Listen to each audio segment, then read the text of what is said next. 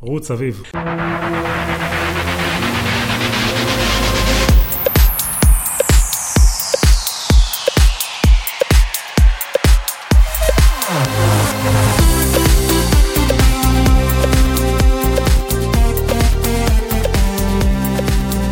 דקות או פחות, פרק נוסף של הפודקאסט המהולל שלנו, מה קורה נבות? בסדר, אחד הפודקאסטים המצליחים ביותר באזור אביב לפחות. חד משמעית. והיום אנחנו מארחים את uh, גיל הירש. אהלן. מה העניינים? חם ומגניב. כן, האמת שדי חם. תלוי, אתה יודע, אנשים העירו לי שזה תלוי מתי מאזינים. נכון. כי יכול להיות שיאזינו לזה בחורף ולא יהיה כזה חם ומגניב כבר. אה, בתל אביב באופן יחסי תמיד אה, כן. מגניב. זה פגיעה די טובה. וחם, כאילו, כן. אז גיל, מה אתה עושה בחיים? כאילו, אנחנו יודעים מה עשית, היית מנכ"ל ומייסדי פייס.קום שנמכרה לפייסבוק. מה אתה עושה היום? אז מאז, אה, מאז הימים שלי בפייסבוק, שזה כמה חודשים בסך הכל. אה, מאז שעזבת. כן, צללתי, עזבתי בסביבות נובמבר שנה שעברה, ואז... אה, נובמבר 2016? כן, שנה שעברה למי שצופה, כן. או מקשיב לנו בעוד שנה. ואז לקחתי קצת זמן חופש, לא הרבה מדי, ישר צללתי לעזור לאחד הסטארט-אפים שאני הכי אוהב בזמן האחרון, Stream Elements. מה הם עושים Stream Elements? Stream Elements הם live video platform לסטרימרים. זאת אומרת, okay. כמו שאנחנו עושים פה את הפודקאסט, וזה מתפוצץ עכשיו, אחרי הרבה שנים אגב שחשבו שזה יתפוצץ וזה לא קרה, אז עכשיו זה קורה. Mm-hmm. גם כי אה, הרבה יותר קל לעשות את זה, ה production value הרבה יותר גבוה, יש הרבה יותר know-how על איך לעשות את זה, אה, והקצב שבו צריך לעשות את זה כדי להצליח. אותו דבר בסטרימינג, אמנם מתחיל חזק מאוד במשחקים, זה כבר שנים ככה. אבל כן אפשר לראות על פלטפורמות כמו טוויץ' היום, שיש שם כמה חבר'ה חדשים שהם לא עושים בכלל גיימינג, הם מתקנים מכוניות, הם עושים crafting. בטוויץ', בפלטפורמה של טוויץ'? כן. וואלה, מתקנים מכוניות, זה אותי, אני, כן. אני אבדוק את העניין הזה. כן, תחשבו בעצם מה שקורה בעולם הפורנו, רק בהכל. כמו כל דבר, היה, כל התשובות היו כתובות בפורנו לפני עשר שנים, וזה קורה עכשיו אה, בשאר תחומי החיים. והנה קיבלנו כותרת לפודקאסט. חד משמעית. אז רגע, אני חושב שבלינקדאין רשום שאתה מובטל? פרופשיונלי unemployed. אה, פרופשיונלי unemployed. כן, שזה כאילו בכוונה. אוקיי. סתם, זה מה שלינקדאין נותן כשאתה לא, כשאתה סוגר את העבודה האחרונה ולא רושם עבודה חדשה. אה, וואלה, זה הדיפולט של, כן. של לינקדאין? כן, כן, זה לא אני, זה לא אני המלכתי את עצמי להיות כזה, אבל אה, בפועל אני מאוד עסוק. יש שני דברים שאני עושה, אחד זה Stream Elements. אה, דורוני בעצם הביא אותי אה, לעזור לו שם. מה אתה עושה שם? רשמית אני, אני מצ'רמן, אני גם אחד המשקיעים, אבל, אה, אבל בפועל אני פשוט עובד עם דורון על מה שדורון צריך שאני אעזור לו. אבל אתה עוזר למנכ"ל. כן, עין מנכ"ל. ו- וגם לאור הם אה, תותחים ואני מאוד אוהב אותם, הם גם חברים. Okay, אוקיי, ו- זה דבר אחד. זה אחד, והדבר השני, אני מריץ וורקשופ אה, יחד עם בחור שם יובל סאמט, וצירפנו אלינו גם עוד שני מרצים, את עדי אשכנזי. עדי אשכנזי הסטנדאפיסטית? לא, לא זאת. כן. עדי אשכנזי הבחור, אה, ואת אה, נועם אה, מכבי, אח של רן מכבי, מי שמכיר, היום Head of Growth של ליפט, אז אח שלו הישראלי בארץ, הצטרף אלינו גם כן כדי לעשות את זה, ומה שאנחנו עושים זה וורקשופ למנהלי מוצר. מה, זו, מה, מה הבעיה במנהלי מוצר ומה אתם עושים ב workshop הזה? אז גם אני וגם יובל הגענו כל אחד מהמדינה שלו. יובל הגיע משוודיה אחרי סשן אה, ארוך בקלרנה, ששם הוא הקים את אה, ארגון המוצר, ואני מפייסבוק, ששם למדתי איך עושים מוצר, ואמרנו ש... בוא נראה מה אנחנו יכולים לעזור למדינה שלנו כדי לעשות את זה, בין השאר כי ה execution בארץ יכול להיות הרבה יותר טוב אם ה product יהיה הרבה יותר טוב. יש כזה שריר שנקרא product management ולא משתמשים בו או לא משתמשים בו נכון. אה, בארץ, וזה משהו שלא הייתי מודע לו עד שהגעתי לפייסבוק, ואז ראיתי איך עושים את זה באמת. אז... ומה אה, התפקיד הזה נראה. ואז החלטנו לחזור, וחיפשנו את האסטרטגיה שבה אפשר לעשות את זה הכי טוב. אז כמו כל מנהלי מוצר, יש לנו תמיד איזשהו structured argument ללמה אנחנו עושים את מה שאנחנו עושים, אז אנחנו אומרים, למה הוא, אנחנו רוצים לשפר את ה execution של חברות בארץ, אה, לא רק סטארט-אפים, אלא גם חברות שכבר גדלות יותר. והשריר שהחלטנו להפעיל כדי לעשות את זה, הוא לעבוד עם חברות גדלות כרגע, חברות growth, כדי, אה, כדי שהאימפקט על כמה אנשי מוצר חדשים אנחנו יכולים להביא בשנה אה, לרמה של world class, יהיה, יהיה יותר סקלבילי מאשר לעבוד עם סטארט-אפים, שזה מאוד noisy. Mm-hmm. כי חלק יצליחו, חלק לא יצליחו, אנחנו היינו רוצים להגיע למשהו שהוא יותר דטרמיניסטי בתוצאות שלו. אז תכף אה, אולי נרחיב בעניין הזה של ה workshop הזה, אבל איך הגעת עד הלום? כלומר, איך התגלגלת לעולם היזמות, הטכנולוגיה, איך הכל התחיל? או, וואו. תראה, אני, אני סגרתי 43 שנים לא מזמן, זה אומר שזה... מזל טוב. זה, זה התחיל אצלי בכיתה ג', נשבע לכם. כיתה ג' היה לי את הסינקלר ספקטרום, ששם... איפה גדלת? ברעננה. ואחרי שהתפללתי במשך שנה, שיקנו לי אותו, קנו אותו כי אה, אבא שלי חשב שזה מכונת משחקים בעיקר, והוא אמר, זה לא רציני, אני אמרתי לו, לא, לא, אני אוכיח לך שזה מעבר לזה. ואכן מהרגע שקנו לי עשיתי שני דברים, כמובן ששיחקתי רוב הזמן, אבל גם ככה גיליתי אה, באופן מפתיע את בייסיק ואסמבלר, שזה, פי, אלה יאללה. היו השתי שפות היחידות שיכולת לתכנת על הסינקלר ספקטרום. 10 print גיל, 20 go to 10. בדיוק. ולא, ברור. מאוד נהניתי לראות את השם שלי מודפס. מי מאיתנו לא? אז אה, כן, יש, יש, יש איזה משהו מאוד אה, אה, ויסרלי בתוכנה, ואנשים שאוהבים את זה, זה באמת שאתה פעם ראשונה רואה שהמכונה עושה משהו, ושזה קורה מעצמו. ושאתה יוצר את זה מאפס. כן, כן, זה, זה, זה משהו שדורש אה, אה, אהבה לפיקסלים גם בדרך, כי זה בכל זאת הממשק, אבל אני חושב שזה, זה, כבר אז היכה בי כאיזה משהו מדהים, ומאז נהייתי מתכנת. אנג'יניר, קראו לזה באיזה 7 אלף אה, אה, אה, טייטלים, Software Engineer באיזשהו שלב, אה, הפך להיות הטייטל הרשמי, או ה-SME, ואחרי זה אה, מצאתי את עצמי מוצא יותר ויותר עבודות שבהן אני יכול לתכנת הרבה, הצטרפתי לאחד הסטארט-אפים, אחרי הצבא, הצטרפתי לאחד הסטארט-אפים היותר מבטיחים שהיו אז, אקזקט, שבעתיד ה- הקצת פחות מזהיר שלנו נקנתה על ידי אמדוקס בסדר גודל של 30 מיליון. ואני לא, אני קיבלתי אז את ה... אחרי שש שנים באקזק קיבלתי 30 אלף דולר, אני זוכר לכיס, והרגשתי מאוד גאה. שעשיתי אקזיט. אקזיט של 30 לפני מס. אחרי מס אה, זה באמת לא השאיר הרבה, אבל אז החלטתי שאני רוצה לעשות זה עוד פעם. בעצם ביום שהצטרפנו לעם כבר, כבר התחלתי לחסוך משכורות כדי לצאת לסטארט-אפ משלי, כי כבר הייתה לי ילדה אחת אה, בדרך, והבנתי שאני לא יכול סתם להזניח, וגם בתור מפרנס יחיד, אה, העומס הכלכלי היה איזה משהו שלא רציתי להתמודד איתו באמצע הדרך, כמו שראיתי אחרי זה סטארט-אפים אחרים. אז חסכנו הרבה מאוד כסף, לא העלינו בעצם את רמת החיים, וב-2007 יצאתי לפייס.קום. יצאתי, פשוט חתכתי מאמדוקס עוד לפני שידעתי שזה הולך להיות פייס, חיפשתי רעיונות, פייס היה נשמע לי אחלה רעיון. אני גם מאוד גיק ואהבתי מאוד את הנושא של אה, זיהוי פנים. אבל איך הגעת לסיפור? לא היה פייסבוק וזה, לא חשבתם פייסבוק? מה מה היה שם? אה, מה היה בפייס? כן. שהתחלתם. בפייס היה, המחשבות היו מיד על פייסבוק. אה, מה- מההתחלה חשבתם כן, פייסבוק? כן, כן. זאת אומרת, האפליקציה הראשונה שהייתה לנו בראש הייתה אפליקציה של תיוג אנשים בפייסבוק. אתם הייתם. כולכם early adapters, כי ב-2007 זה היה רק כן. אה, בחיתולים שלו בישראל. בדיוק פתחו את ה-API, אני חושב, אה, בסביבות השנה הזאת, ואותי זה הטריף. קודם כל עשיתי איזה עשרה, עשרה דברים שונים, אני חושב, סתם בשביל הכיף. אוקיי.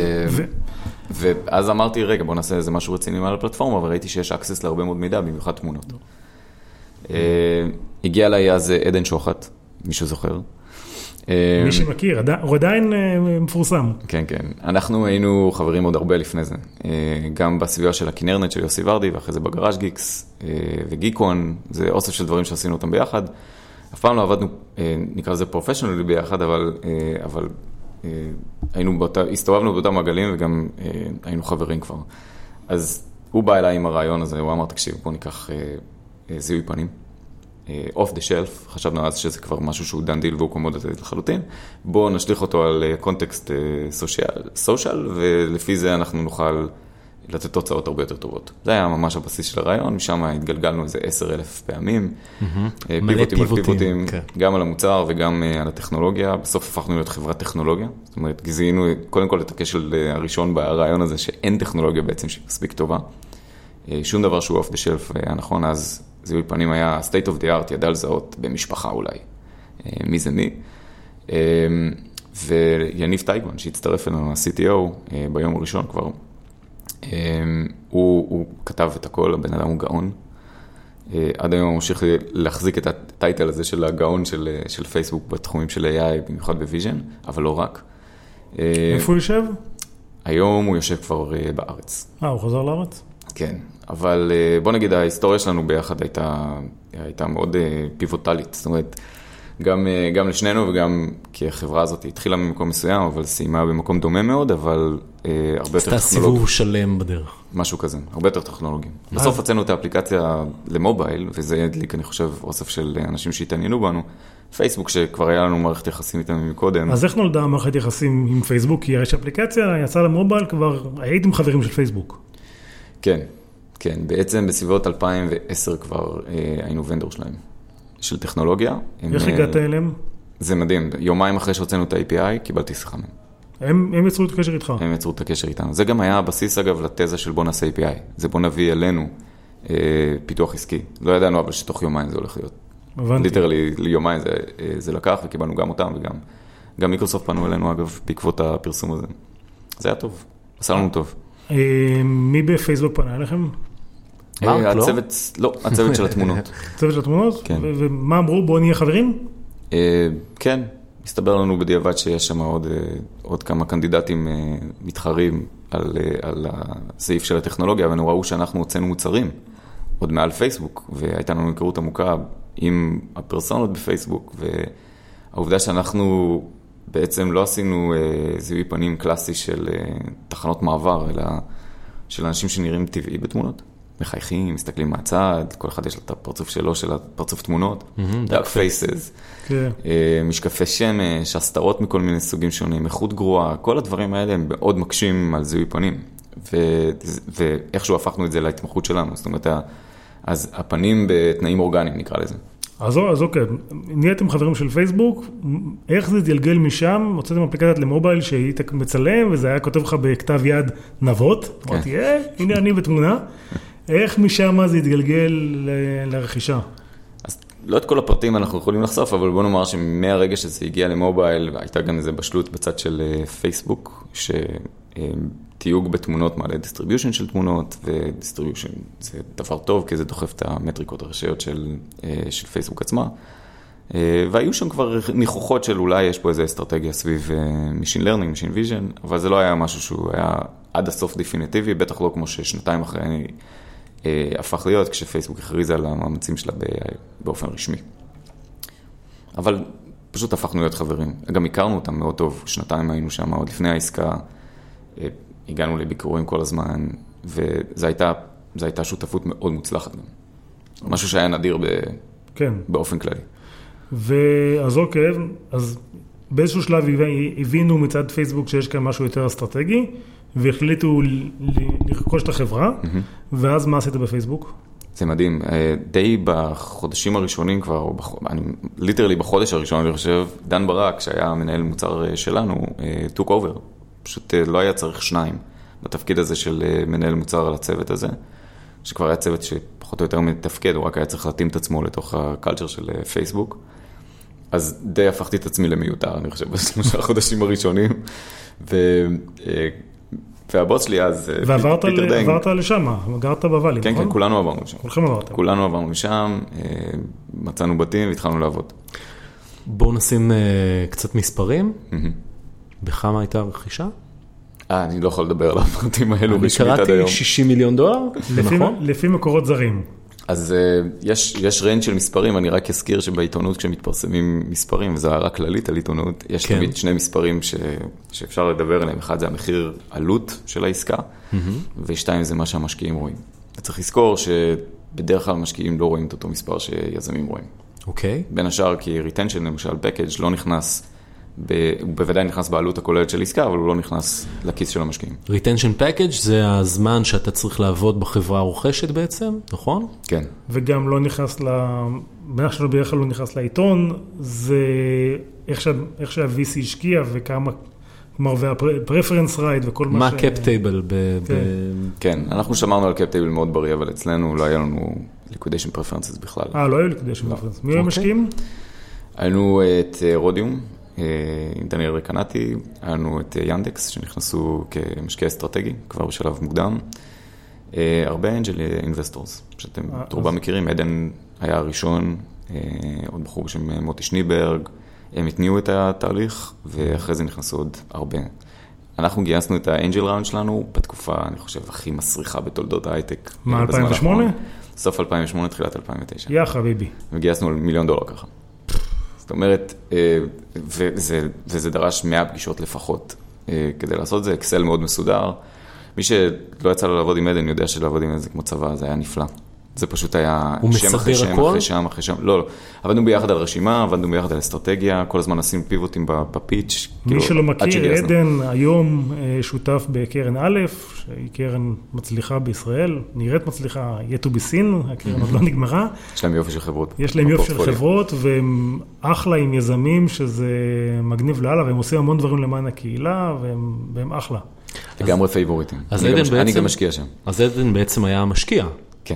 עדן נכנס כמשקיע וגם co-founder, הוא בא עם הרעיון וגם עזר ב setup, הוא הביא את יניב, אה, היה דבק של הרבה מאוד חתיכות חשובות בעסק הזה. איזה מוצר ניהלתם אחרי זה בפייסבוק?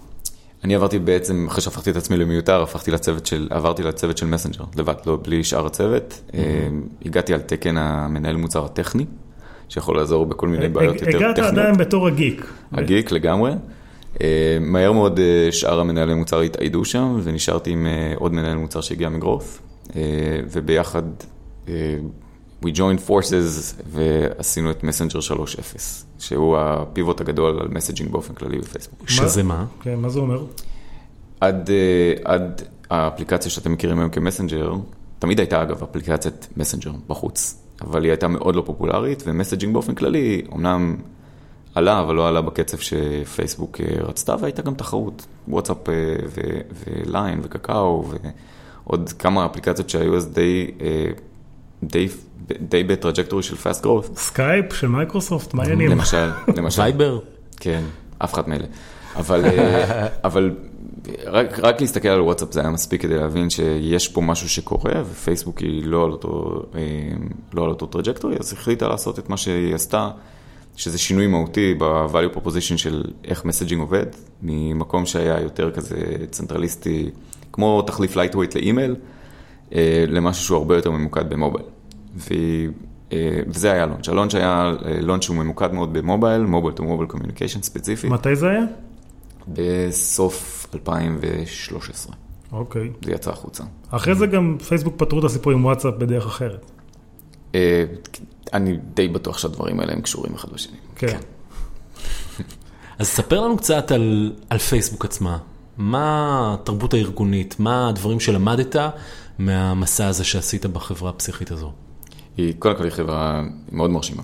אה, אני הגעתי הכי ציני בעולם, כבר הייתה לי קדנציה אחת באמדוקס קודם, והייתי משוכנע שזה עוד corporate גדול, היו כבר אה, 3,500, כ-3,500 איש אני חושב, וגיליתי ארגון שהוא מאוד שטוח, זאת אומרת על כל החלטת product שבא לך היית יכול להיכנס ישר למרק, אה, ו, ובלי לעבור למשל דרך הבוסים שלך בדרך, תמיד יש בוסים בדרך, והבוסים האלה, הם- התפקיד שלהם זה היה אשכרה לעזור לך, אבל הם לא עמדו כמין פילטר שאומר, לא, לא, אתה חייב לעבור אותי לפני שאני מסכים שאתה תראה את מרק, כי יכול להיות שאתה תיכנס ותעשה בושות. אז כל האנגזייטי הזה של הנהלת ביניים לא היה קיים, וזה היה מאוד משחרר. רוב הפירים שלי כמנהלי מוצר שם היו בעצמם אקס CEOים של סטארט-אפים, אז האווירה הייתה מאוד, אה, מאוד אה, יזמית באופי. וגיליתי על הדרך עוד אוסף של דברים שהם עושים ארגונית, שהוא הוא פשוט הרגיש לי מאוד נכון. זה אגב חלק ממה שאנחנו מנסים להביא לארץ, זה best practices שעבדו שם, עובדים בליפט עכשיו, אתה יודע, יש סיגנלים שמגיעים מעוד מקומות בביי. ו, וזה פשוט עבד. הם אה, למשל, הם עשו דברים שכאילו לא ראיתי חברות שעושות, למשל להזיז אנשים תפקידים בערך כל שנה. מה זה או אומר? לתת להם לעשות את זה. זאת אומרת, באופן רשמי אתה יכול לעבור צוות כל שנה. אה, אין שם את ה- את ה- את הניד הזה של retention של מנהלים, זאת אומרת שהמנהל יושב על האנשים הכי טובים שלו ול- ולא רוצה שהם משחרר. יעזבו ולא רוצה לשחרר, הפוך. אה, בערך שליש מהכוח עבודה שם מתחלף בכל צוות, כל שנה. אה, וה- ומה שזה עושה זה מדהים. קודם כל, אין, אין יותר את העניין הזה של לשבת ומי מזיז לי את הגבינה, אז אין את הפוליטיקות שמתפתחות מסביב לעניין הזה. יש תמיד fresh eyes שמסתכלות על קוד חדש, על מוצר חדש, על הכל, תמיד אה, שואלים על הכל, אין סטטוס קוו בקיצור. כל הזמן מפרים אותו, אה, וזה עוזר לחברה לרוץ מאוד מהר. זה בכלל מה שהרשים אותי, שהיא רצה מאוד מהר, ו- וכל הזמן שאלתי את עצמי ב-reverse engineering, איך, איך הגיעו למצב הזה שהיא רצה כל כך מהר. ואחד הדברים שפחות שמים לב אליהם זה שהתזוזה הזאת של האנשים היא משהו שמאוד עוזר לשחרר את, ה, את הפלומבה. זה אחד. שתיים, זה הדגש על product management מאוד איכותי. ש... ותפקיד של מנהל מוצר, בטח בפייסבוק, היה להביא פוקוס. פוקוס זה אומר להגיד לא ל-80% מהדברים, אמ, ולייצר איזשהו structured argument ללמה עושים את מה שעושים, ואז מדידה אה, בצורה שהיא אמינה. אז בוא נדבר שנייה על הנושא הזה של product management שהוא מאוד קרוב ללבך, והוא האמת היא גם באופן אישי הוא קרוב לליבי, ואני רואה המון שטויות ב- בעולם הזה, ומה זה להיות product manager. מכל מיני כיוון, מצד אחד מתכנתים שחושבים שהם product manager, מצד שני אה, גרפיקאים שחושבים שהם product managers, והעולם הזה בישראל אנחנו עדיין קצת מנחשים מה זה אומר. אז, אז מה זה product, מה זה product טוב? אז קודם כל, הבסיס שממנו אתה יכול להגיע ל product טוב יכול להיות אה, הרבה תחומים. יכול להיות אה, באמת דיזיין, יכול להיות אה, engineering, יכול להיות כל הדברים האלה, אבל הוא לא must, הוא לא must. בעצם, אה, ואחרי זה אתה מגלה שאתה יכול להביא אותם ממקינזי למשל, זאת אומרת לא בילדרים אפילו, אנשים שלא בנו בהכרח את המוצר בידיים, אבל יש להם את המשמעת העצמית כדי להרכיב אה, טיעון מאוד מאוד אה, מנומק ומאוד מחודד. על למה צריך לבנות את מה שבונים, ואז מהלמה הזה להתחיל אה, לתפור את שאר הסיפור, איך מודדים הצלחה, למשל, ואז לפי היכולת שלך לבטא את עצמך, איך אתה, איך אתה מבטא הצלחה, למשל, מה ה topline metric, והחשיבות שיהיה topline metric ולא KPIs.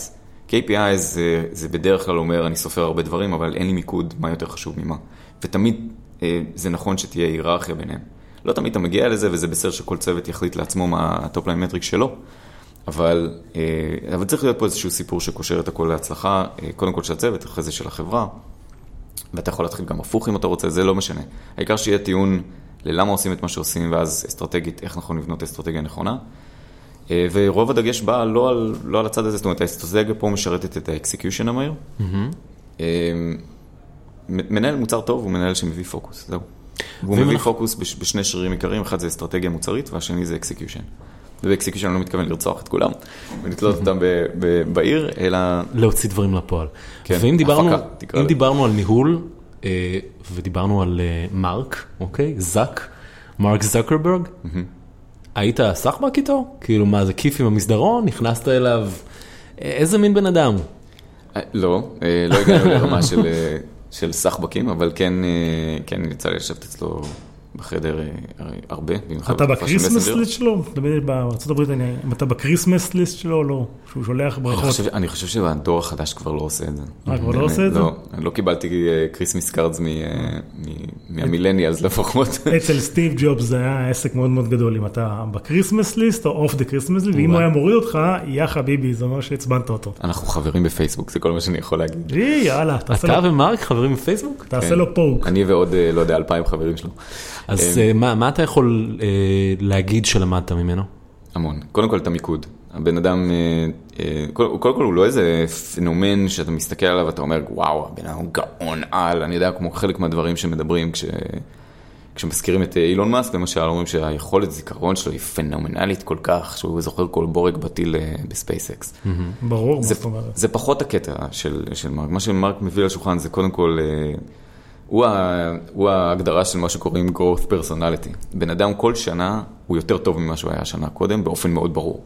הוא מעבר לזה שהוא לוקח על עצמו כל מיני challenge ים מוצהרים, הוא באמת משתפר. הוא משתפר, הוא משתפר בצורה שלו אה, אה, להסתכל על, על פידבק, אה, לתת פידבק, איך, איך לנהל ישיבות, הכל, הכל, הכל. ופשוט אתה מסתכל על הבן אדם ואתה אומר, וואו, הנה התנהגות שהייתי רוצה לשכפל בעצמי, mm-hmm. ושהיא, ושהיא לגמרי אנושית, זאת אומרת, היא לא איזה משהו רובוטי.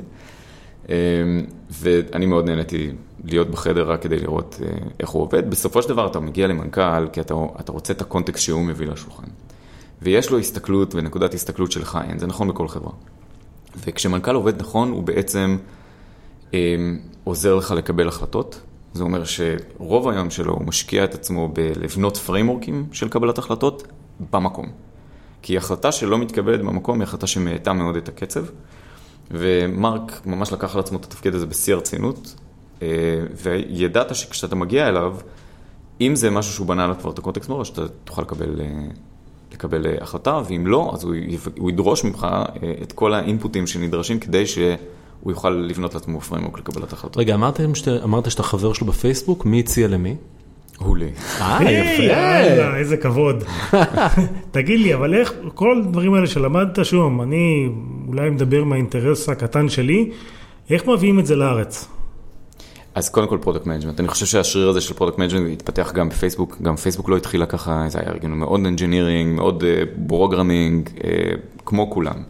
וזה התפתח שם, בין השאר כי קריס קוקס הגיע לשם, קריס קוקס הוא הבן אדם שאני הכי מעריץ בכל, ב, ביכולת שלו לתקשר באופן אפקטיבי. מי זה, מאיפה הוא הגיע? Uh, מיקוד, אני כבר לא זוכר מאיפה הוא הגיע, הוא שם אבל מ-2007 לדעתי. והוא תמיד היה באיזשהו תפקיד בכיר שמדווח למרק והאזור שלו, ו... הוא הביא המון המון structure גם לארגון, הוא היה Head of HR באיזשהו שלב, ואחרי זה נהיה Head of Product, היום הוא CPO של החברה. והוא הביא גם את הצד הארגוני וגם את הצד של איך, מה זה, מה זה בעצם מנהל מוצר, אה, איך בונים את המקצוע הזה, איך מראיינים, מי האנשים האלה שצריך לעשות, אה, איך מראיינים מנהל מוצר? לעשות איתם את התהליך הזה. אה, אז מסתכלים על, על אספקטים של product strategy ו execution מאוד, גם אספקטים של leadership הם רכים יותר, אבל אה, ב- באסטרטגיה זה יהיה משהו בסגנון של בוא נבנה מוצר ביחד, ואז 40 דקות אנחנו יכולים לדבר על...